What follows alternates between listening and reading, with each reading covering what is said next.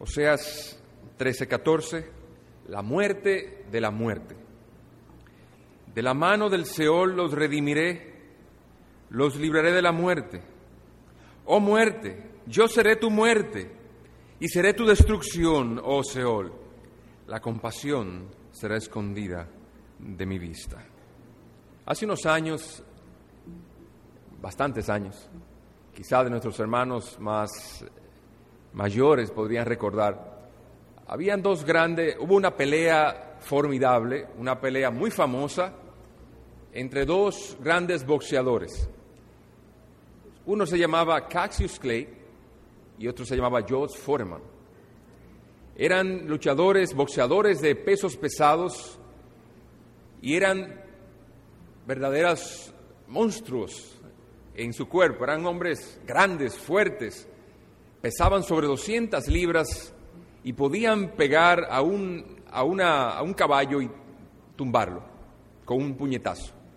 Y esos dos hombres anunciaban la pelea y había gran algarabía ante la perspectiva de esa, de esa eh, gran enfrentamiento. Y así uno, uno cuando le decía al otro o quería o estaba en la parte de la publicidad de la pelea, uno le decía al otro, yo te haré tal cosa, el otro decía, yo te haré tal cosa y yo te derrotaré, yo te, en el tercer round te voy a acabar y el otro te voy a, tumbar en el primero. Y así pasó esta gran pelea. Venimos a ese texto y vemos como una pálida ilustración que he traído, una profecía que es traída en el libro de Oseas. Una gran lucha es anunciada, una formidable batalla habría de tomar lugar el Señor Jesucristo, el Hijo de Dios, y la muerte, que era el representante de todos nuestros enemigos, habían de enfrentarse, habían de estar en la cruz, y allí en, la, en, la, en el Gólgota, enfrentados por la salvación de pobres y miserables pecadores. Y así el Señor Jesucristo le dice a la muerte, he aquí de la mano del Seol yo te redimiré, te libraré de la muerte, muerte, yo seré tu muerte. Y como si la muerte respondiera en su momento, enseñándole el Gólgota, el lugar del monte de la calavera, como para amedrentar a nuestro Salvador. He aquí a Cristo desafiando y entablando una lucha a muerte con la muerte, y efectivamente fue hasta la muerte la muerte derrotó al Salvador, abrazó al, Salvador y lo derrotó, lo llevó a la tumba y fue sepultado. Y la muerte se regocijó por un tiempo, la algarabía se oyó. He aquí la muerte venció, el infierno y el Hades proclamó, he aquí los hombres son nuestros. Y Satanás le dijo, todos son míos. Pero se regocijaron por poco tiempo. Porque aquí Cristo se levantó glorioso vencedor. He aquí la muerte no pudo retener al Salvador. Él no pudo retener al santo, por cuanto no había en él pecado. La ley no pudo condenarlo por cuanto no había en él maldad, ni se halló engaño en su boca. Y así la ley que condenaba fue la ley que lo justificó y fue levantado de la muerte. Así la muerte fue obligada a desatar sus amarras y fue y salió libre nuestro Salvador y resucitó allí al tercer día. Y así la muerte fue conquistada. La victoria fue arrolladora.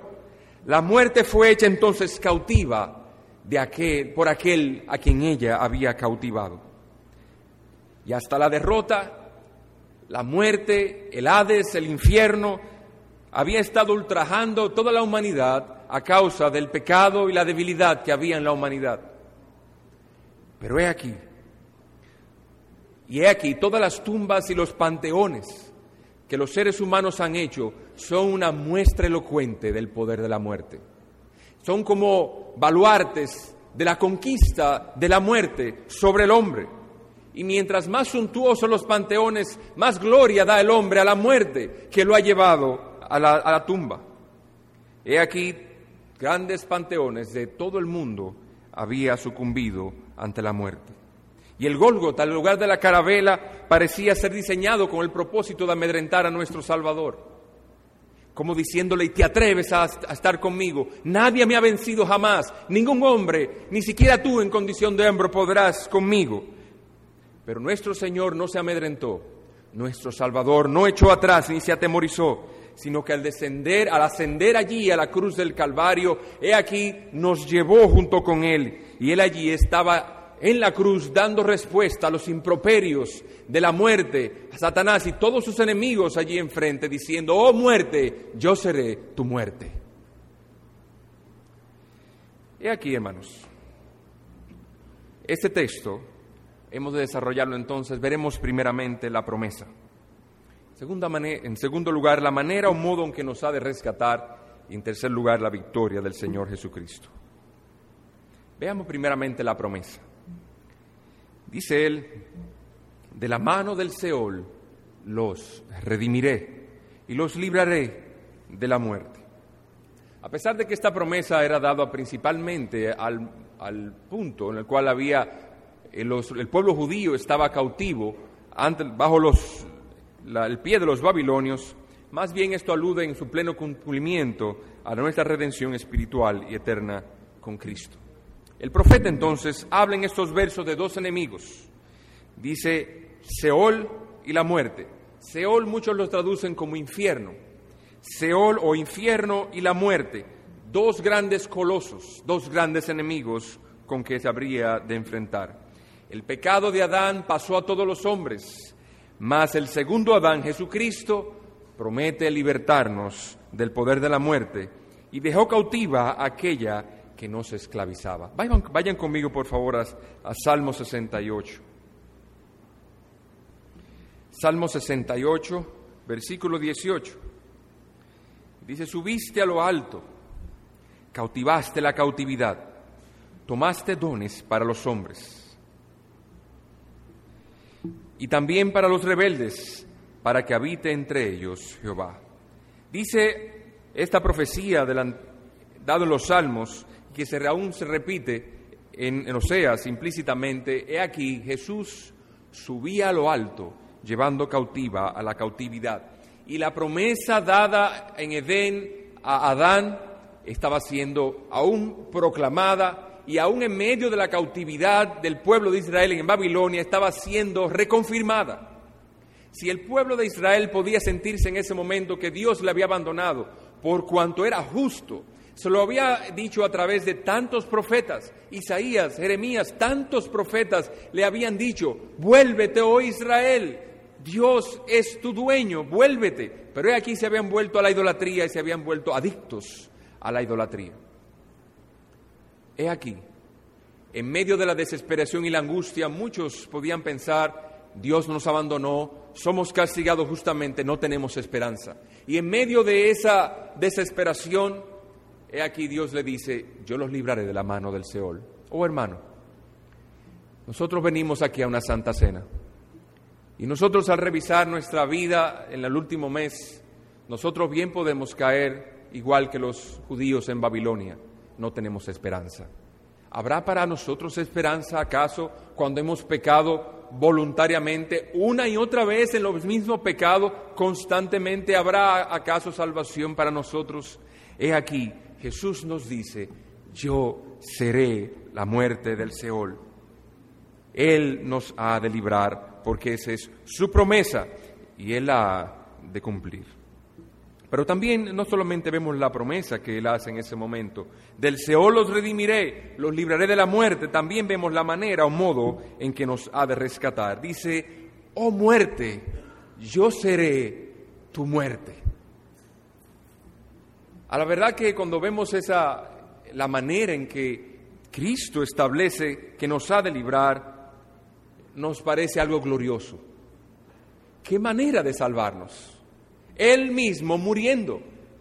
Él no está mandando ángeles, Él no está designando terafines y serafines, seres poderosos, ángeles con mucho poder para salvar a los hombres, sino Él mismo, de manera personal, de manera voluntaria, Él la desciende y Él mismo se entabla una lucha con la muerte. Y le dice, yo mismo, oh muerte, seré tu muerte. Y en esto podemos ver dos cosas. Primeramente, el formidable poder de la muerte. El formidable poder de la muerte. Y es formidable el poder porque el, solo había una, una manera en que el hombre podía ser libertado de la muerte, que el Hijo de Dios muriera. Era poderosa. La muerte es tan espantosa que ella es, llamado, ella es llamada como la reina de los terrores en Job 18:14. Y cuando en la escritura se quiere mencionar algo espantoso, terrorífico, atemorizante, que no hay manera de poder describirlo en la manera de la angustia y la desesperación de una persona, la manera en que lo describe las escrituras es una persona andando en el valle de la sombra de muerte, como dice el Salmo 23.4.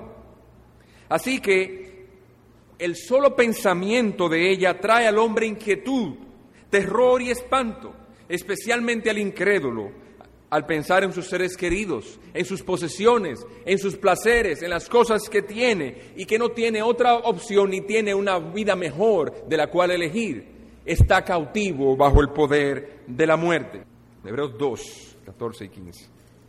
Hebreos 2, 14 y 15 dice, así que por cuanto los hijos participaron de carne y sangre, él también participó de lo mismo para destruir por medio de la muerte al que tenía el imperio de la muerte, eso es al diablo, y librar a todos los que por el temor de la muerte estaban durante toda la vida sujetos a servidumbre.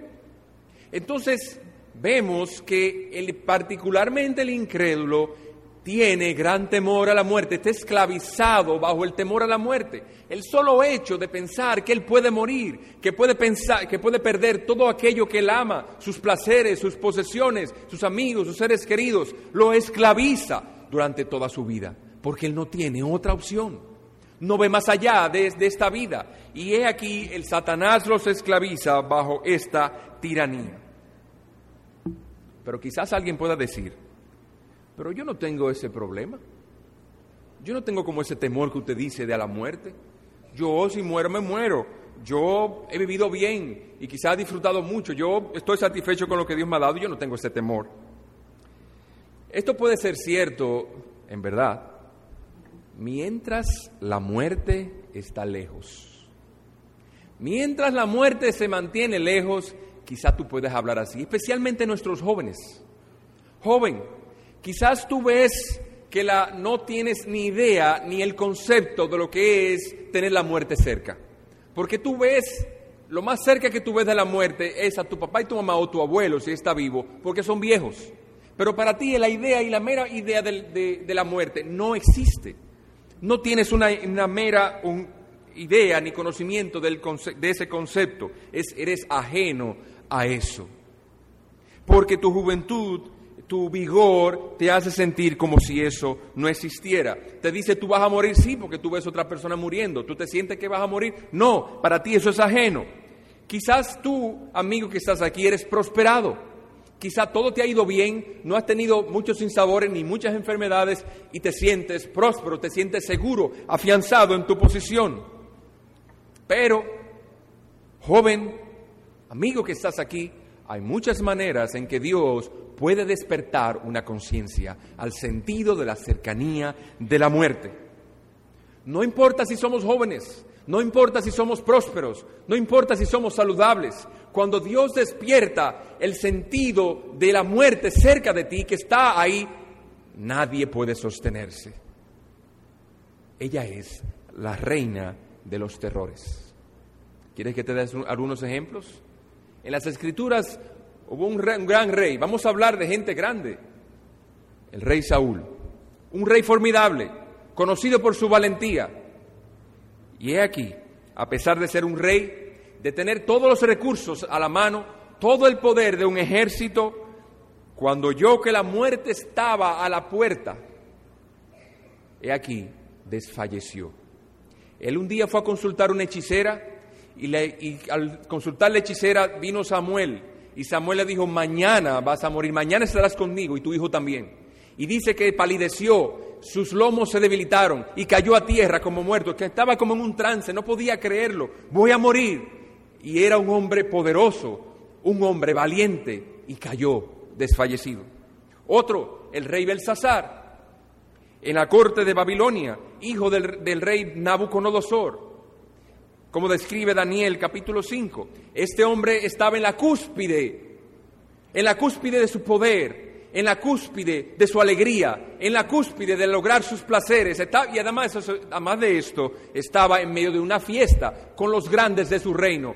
Y era tanta la alegría y el regocijo que tenía que mandó a buscar los utensilios de la casa de Dios porque no halló cómo regocijarse y lograr más satisfacción para su alma. Dice, yo tendré más satisfacción si, si logro el Dios de los hebreos beber en una copa del cual es una supuestamente santa y le apareció una mano escribiendo en la pared. Y dice la escritura que su rostro se demudó. Sus, sus, piernas se debilitaron a tal modo que comenzaron a temblar y a chocar una contra otra. El sentido de la muerte, del terror de la muerte viniendo sobre él. Dios le dio esa visión y él se espantó en medio del gozo que estaba viviendo. Y yo te digo a ti, joven que estás aquí, ¿acaso piensas tú que estabas mejor que él? ¿Acaso piensas tú, amigo, que te podías sentir más seguro que él o que ellos? He aquí, ante el sentido de la muerte y de los terrores y del espanto que trae la muerte, nadie puede sostenerse. Es más, algunos de los grandes santos del pasado, patriarcas, cuando la muerte estuvo cerca de ellos y sintieron el terror de ella, se comportaron no como ellos usualmente se comportaban. Ejemplo, Abraham, Génesis 12, 12, 13, dice que él le dijo a su esposa que cuando los egipcios la vieran, ellos lo iban a matar a él porque era muy hermosa para quedarse con ella, y mintió. Abraham, el padre de la fe, ante el sentido de la muerte, pecó de, mintiendo. David, famoso por su gran valor, ante el sentido de la muerte quiso fingirse demente. Primera de Samuel 21, 12 y 13. Se, fingió demente, se hizo el loco, como decimos en buen cibaeño, en otra nación porque querían matarlo. O tenía, tenía un sentido de que pudiesen matarlo. Y otro aún más cercano, el apóstol Pedro, aquel a quien Cristo puso las llaves del reino en sus manos Cristo le dijo, tú me vas a negar tres veces. ¿Y cómo va a ser? Yo voy hasta la muerte por ti. Pero, pero ¿qué pasa? Sucede como tú, joven, como tú, amigo, hablas de la muerte como algo que tú no conoces. Te mofas de ella y de ese enemigo tan portentoso y formidable sin saber de qué estás hablando. Y eso hizo Pedro. Y en el momento en el cual le dijeron, tú eres de ellos, él dijo, yo no soy de ellos. Y volvieron a decirle, sí, tú eres Galileo. Yo no conozco a ese hombre. Y vino una criada y le dijo, sí, ese es de ellos, yo lo vi y habla como ellos. Yo no conozco de ese hombre. Y maldijo en ese momento y cantó el gallo. Ante la idea de que lo fueran a matar, he aquí, grandes santos cayeron. ¿Y tú? ¿Qué crees que va a pasar contigo, joven que estás aquí? Esta semana hemos vivido una de las semanas más tristes. Triste en, en esta iglesia porque nunca había coincidido tantas personas relacionadas a nosotros muertas.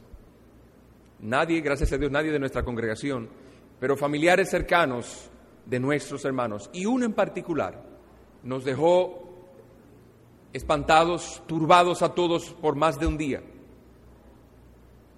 Y algunos de nuestros jóvenes no pudieron dormir al saber la noticia esa noche. Y yo te pregunto, joven, si eso es la mera idea de algún chispazo que pasó por tu mente, de lo que cual quizás tú no te acuerdas mucho ahora, de lo que sucedió esa noche, ante la sola idea tenías tanto espanto que ni pudiste conciliar el sueño, tuviste que orar mucho para o pedir a Dios que te aliviara esa carga y que te dejara dormir ante el temor y la aprensión que tenías por la muerte de esa joven, ¿qué será la muerte que se acerque a ti? Constantemente Dios nos está quitando la muerte de encima. Dios dijo al hombre, el, el día que pecares, ciertamente morirás. Pero la misericordia de Dios dice a él, espera aún un poco. Y he aquí un pecador colgando en los dedos de un Dios airado. Y la justicia quiere vengarse y tomar retribución. Y la misericordia dice, aún un poco más. Déjalo, aún un poco más, que se arrepienta. Constantemente la muerte, Dios nos, las quita de, la quita de encima. Estaba pensando en día pasado. Si nosotros no comemos, nos morimos de hambre. Pero si comemos, nuestro cuerpo produce tal toxinas cuando metaboliza los alimentos que si los riñones y los medios de excretar esas toxinas no se van, nosotros comiendo en la comida nos mata en pocos días. Una persona con insuficiencia renal no dura muchos días y los riñones, profanamente hablando, filtran las toxinas del cuerpo. O sea que nosotros si no comemos nos morimos y si el cuerpo no hace su, función, que Dios conceda que funcione, la misma, el mismo metabolismo de los alimentos nos mata. Constantemente Dios nos está quitando la muerte de encima, todos los días. Cuán formidable es la muerte. No podemos luchar con ella, no podemos contra ella. Y muchos de nosotros hablamos de la muerte. Muchos hacen chistes de la muerte. Muchos predican de la muerte, pero nadie sabe de la muerte hasta que le anda cerca. Y algunos de nuestros hermanos esas semanas pudieron experimentarla. El dolor, la angustia que produce el tener la muerte, el haber perdido a alguien porque la muerte se lo llevó. Sí, hermano y amigo, la muerte es un enemigo formidable, terrible, espantoso, que la mayoría de nosotros solo mencionamos a veces con ignorancia. Pero queramos o no, ella es la reina de los terrores. Ella es la reina del imperio que nos esclaviza, al que pertenecemos por naturaleza y al que iremos por siempre. Oye amigo, oye joven, irás por siempre al lugar de tormento al cual te llevará la muerte, a menos que Cristo sea aquel conquistador de la muerte por ti a menos que la cruz no esté en tu lugar. Cuán terrible y espantoso es el estado de un alma incrédula sin el Señor Jesucristo. Vive toda esta vida esclavizado bajo el temor de la muerte y después se encuentra con la muerte para vivir aterrorizado por toda la eternidad, por los siglos de los siglos. Pero no solamente vemos en el texto lo formidable de la muerte, vemos también que la muerte es un enemigo formidable, pero derrotado. Dice, oh muerte, yo seré tu muerte. Y aquí el método que Cristo usó, muerte. Con la muerte, Él mató la muerte. Por su muerte, Él subyugó y cautivó y mató aquel que es la muerte. Sufriendo la muerte que era para nosotros y por nuestros pecados, Él ha destruido al que tenía el imperio de la muerte. Jeremías Borros comenta, cito, muerte aquí puede ser considerada como una sinédoque de todos los enemigos nuestros que han sido derrotados por Cristo como decíamos, el pan de los dominicanos, para decir la comida, de todos nuestros enemigos derrotados por Cristo. El pecado, Satanás, la muerte, el infierno, la pobreza, la enfermedad, la tribulación, el hambre, la persecución. Y sobre todos ellos somos más que vencedores por medio de aquel que nos amó, él cita Romanos 8:35. Y por este mismo argumento trae consuelo a su pueblo ya que si Él nos libró de este formidable enemigo, cuánto más de las adversidades, angustias y aflicciones termina la cita. Llamemos ahora la atención un poco, un poco la atención sobre la estrategia usada por Cristo. La estrategia usada por Cristo fue morir. Y así como alguien toma un veneno, el veneno inevitablemente lo va a matar, He aquí, la muerte tragó a Cristo. En nosotros hay muchos problemas de plagas de los ratones en, en muchas casas y los campos, principalmente los sembradíos. Y los agricultores buscan muchas maneras para acabar con esa plaga que merma sus, sus cultivos. Y ellos aprovechan la voracidad que tiene ese pequeño roedor para matarlo. Cristo le dijo, muerte, yo seré tu muerte. Y en vez de la muerte amedrentarse y decir, pero ¿qué va a pasar aquí? Me, va a matar el Señor. Él, he aquí, la voracidad de la muerte acabó matando la muerte. Porque así como el ratón muerde el veneno que lo va a matar, he aquí la muerte comió y, y, engulló al Señor Jesucristo. Y habiéndolo engullido, Cristo derrotó la muerte, resucitando al tercer día. Jamás ningún hombre había, había, podía en ningún modo conquistar la muerte hasta que Cristo vino. Alejandro Magno, Julio César, grandes emperadores y conquistadores del mundo conocido en su época, conquistaron las tierras conocidas en ese momento, pero están muertos. La muerte, ellos conquistaron a muchos, pero la muerte los conquistó a ellos. Solamente Cristo conquistó la muerte.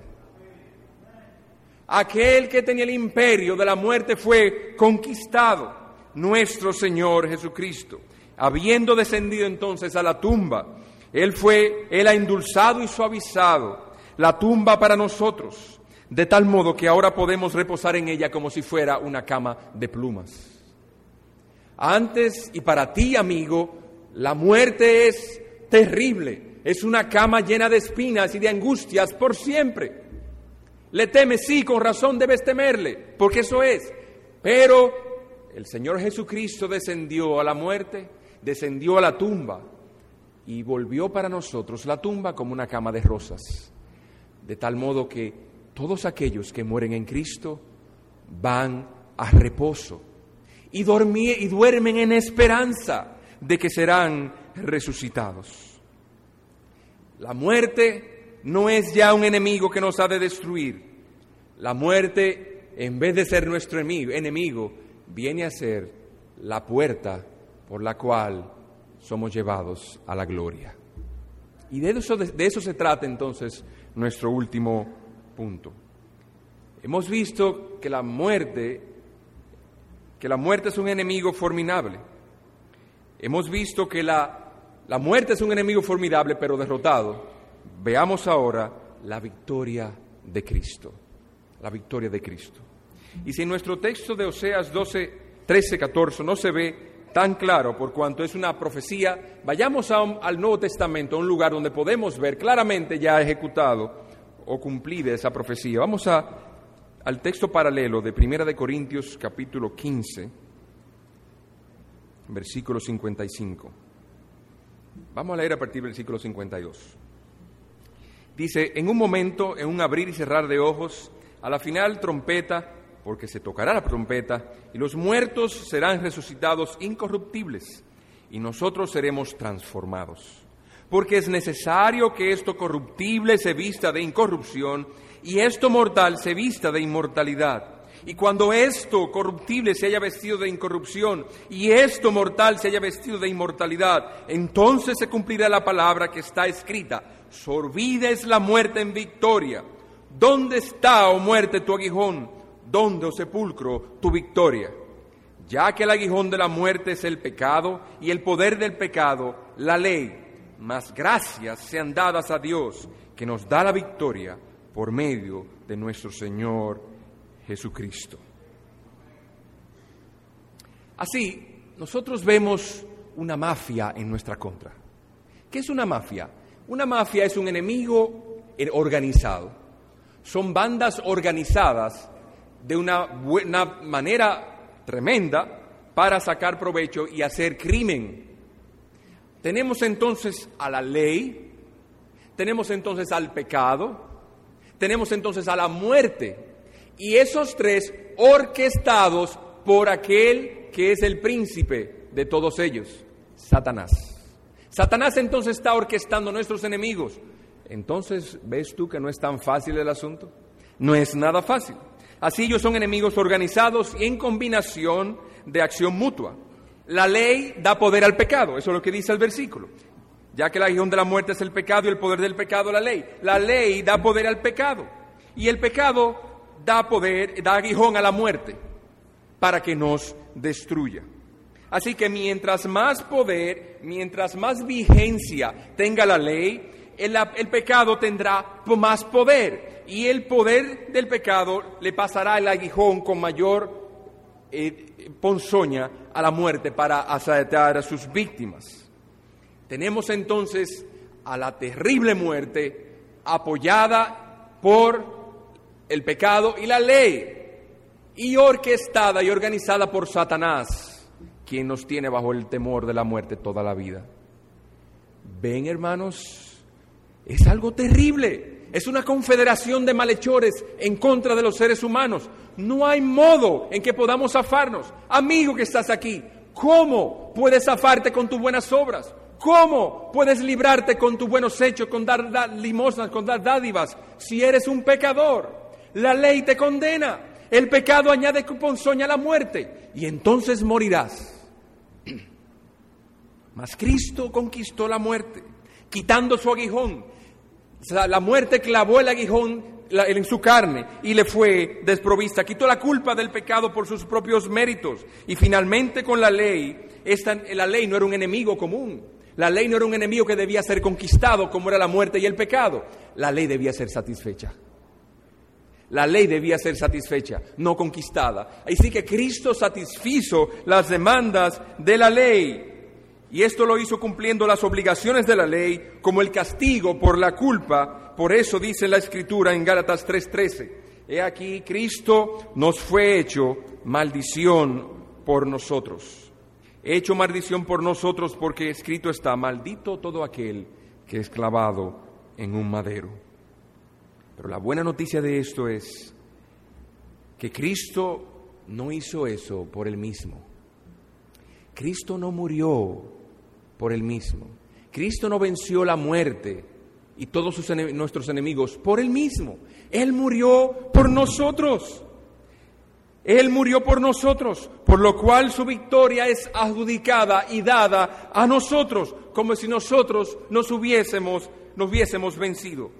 Cuando somos unidos a Él, también poseemos todos sus méritos y sus victorias, y así como sus conquistas.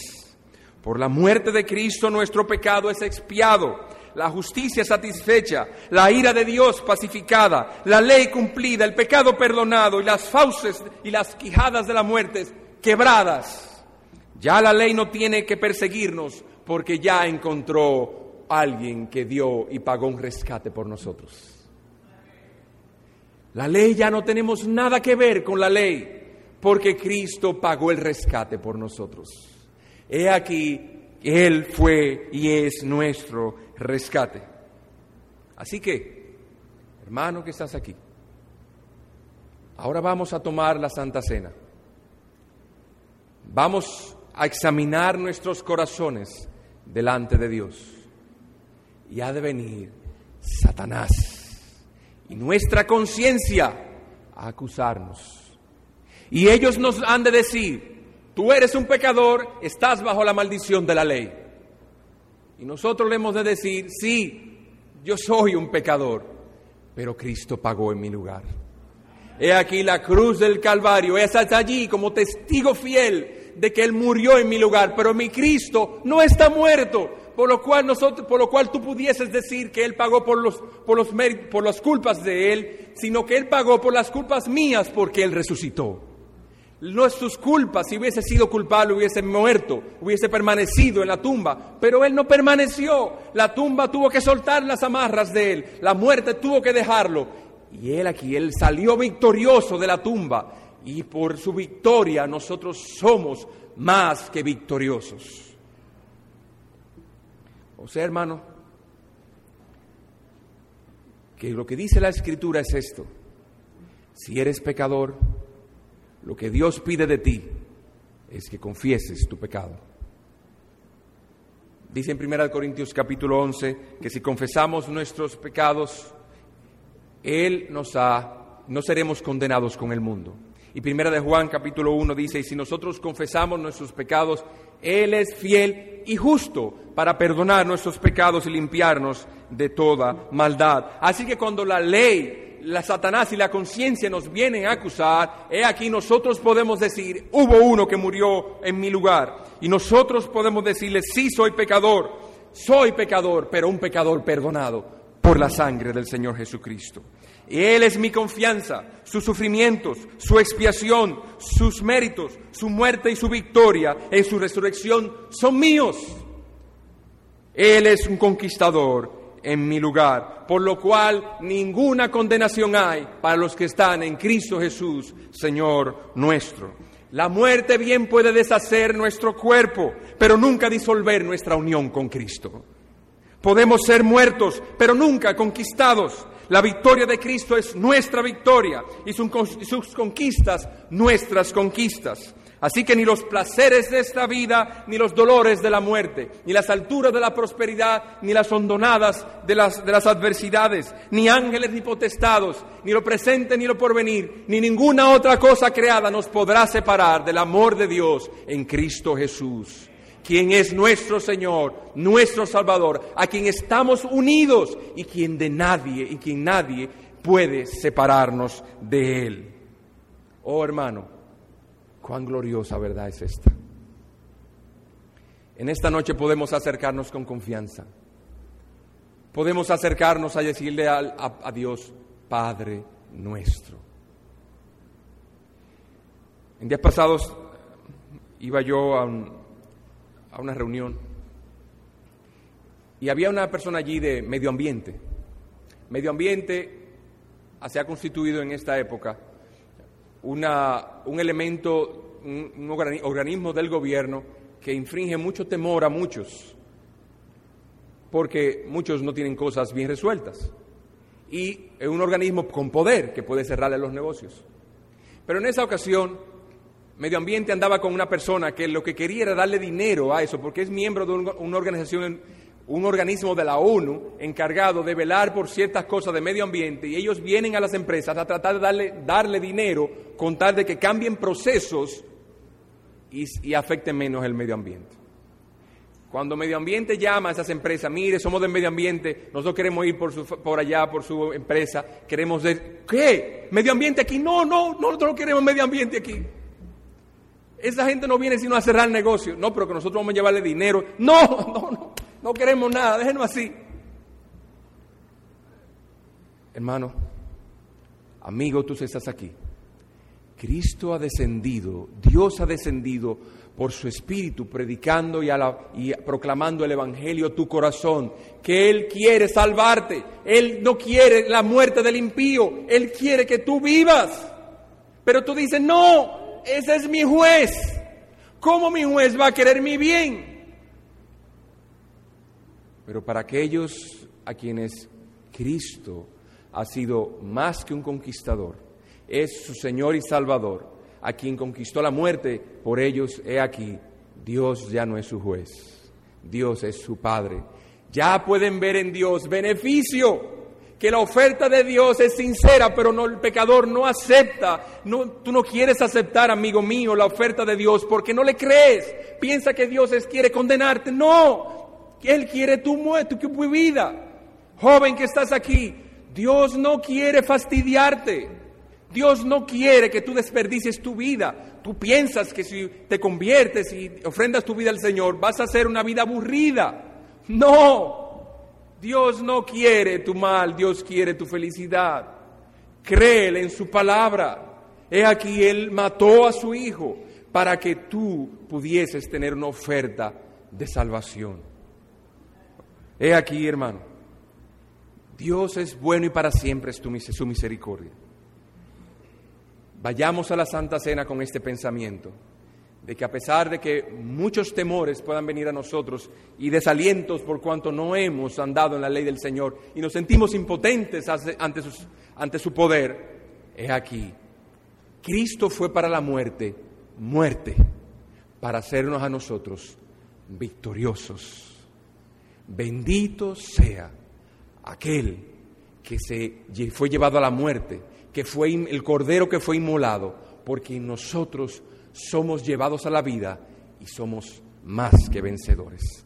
Bendito y alabado sea el nombre de nuestro Dios en Cristo Jesús y en su iglesia por los siglos de los siglos. Amén.